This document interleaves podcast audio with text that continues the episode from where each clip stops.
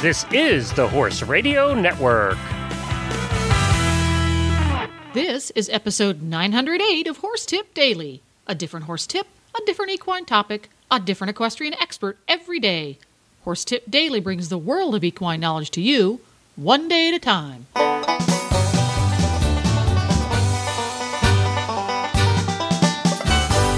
Greetings, horse people. Coach Jen here, and thanks for tuning in to Horse Tip Daily.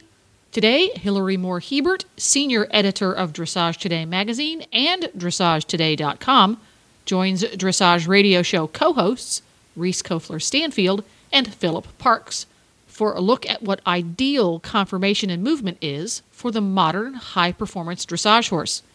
And we'll get right to our tip after this message from Kentucky Performance Products. Spooky, tense, edgy, unfocused. If these words describe your horse, a calming supplement could make training easier and riding more fun. Trouble free paste from Kentucky Performance Products is scientifically formulated to support proper nervous system function and help your horse maintain a more confident, focused, and relaxed disposition. Trouble Free contains a blend of ingredients that support your horse's normal nerve cell and muscle function and is available in a convenient 80cc oral dosing syringe containing two 40cc servings. Ask for Trouble Free from Kentucky Performance Products at your local feed and supply store or go to www.kppusa.com. And now, on with today's tip. Hilda Gurney did an article on ideal dressage conformation, and she talks about how it's really important to pay attention to the way that the horse moves and works in all three gaits, not just being attracted to a big flashy trot. You really have to say, is the horse's walk rhythm clean? Is the canter what you want? Because it's stuff that's really going to be difficult to fix. And you can't just have one strong gait and carry the rest of the way. So I thought that was an interesting point, and I wanted to see your thoughts on that about um, you know lessons you might have learned over the years about what gait strengths and weaknesses seem to be the biggest problems for you, or the things that surprised you. Um, you know, as you worked with horses that you've had in training. Yeah, I love I love this tip when we were talking about it before the show because I am living this tip right now because my Prix St. George mare, she's been a challenge with the collected trot since I got her two years ago. I've had her two years.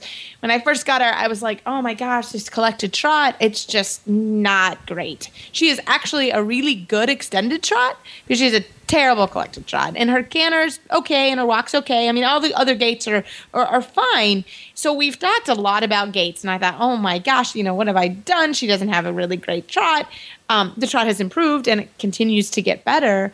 But, you know, when, when I was talking with Conrad Schumacher about it, he said, hey, Reese, relax. Some of your best Grand Prix horses are the horses that maybe don't have these huge elastic gaits. And he said, really, at the end of the day, you want her to be a Grand Prix horse. She is showing a lot of talent for that. And he said, relax. You only have half pass each direction in a collected trot, really, in the Grand Prix. And I thought, hey, you're right.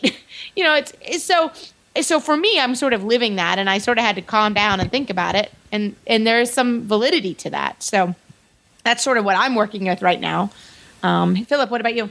Yeah, I mean, uh, somebody, uh, you know, a trainer told me at some point, and I, I can't remember exactly who it was, but they said like, okay, you know, a really flashy trot is only great for um, training level, first level, and then maybe a little bit of second level. But once you're in third and above, it's all about the canter, baby. You know, a, a horse without a good rhythm and a good jump in the canter has a, a lot of trouble making flying changes, has a lot of trouble doing pirouettes you know like and like you just said you know once you get up even you know further and further into even the FEI levels we're talking about canter you know yeah and uh and, and that's you know a, really good point but you know uh, from an amateur's percep- perspective going out and evaluating horses or, or buying horses, it's really easy to get stuck in, in a horse that has a that has a nice trot. But you know, we're always told the trot's the easiest one to develop, and make sure that the horses have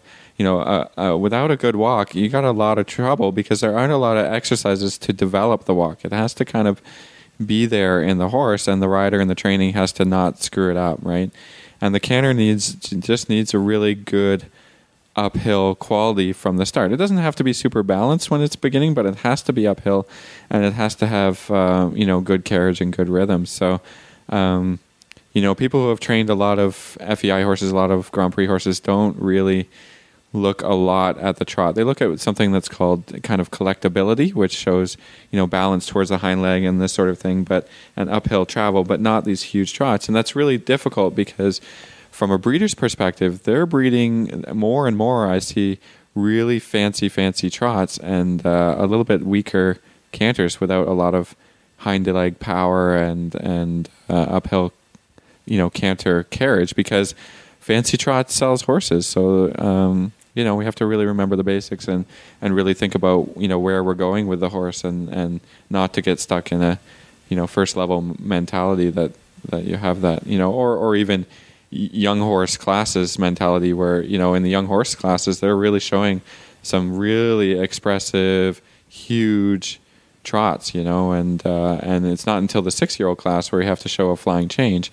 that you really are seeing the development of, of canter and how the horse canters. So it's a good point and uh, a really really nice article to, to go back to and, and to to read. So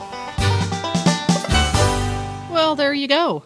This tip is inspired by an article in the January 2014 issue of Dressage Today magazine, so you can go to dressagetoday.com for the complete article. If you enjoyed Reese and Philip chatting about all things dressage, you can tune in every week at dressageradio.com. You can also find lots more tips on topics ranging from barn care to websites for horse people on horsetipdaily.com. Just look for the topics drop down menu on the left. You can now have all of the Horse Radio Network shows with you wherever you go with our new free app for iPhone and Android. Just go to your App Store and search Horse Radio Network. The Horse Radio Network and the Horse Radio Network hosts are not responsible for statements of guests or their opinions. Use your own judgment when listening to the tips provided by the experts on Horse Tip Daily.